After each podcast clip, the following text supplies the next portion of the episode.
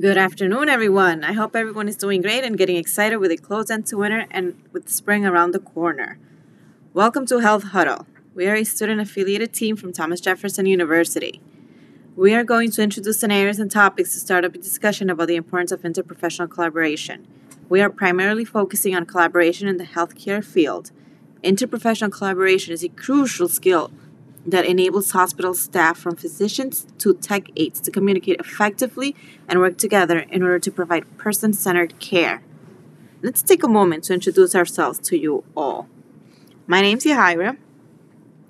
Um, I am from the nursing program, and some roles that I'll be playing um, in this segment will be as the narrator and as the physician.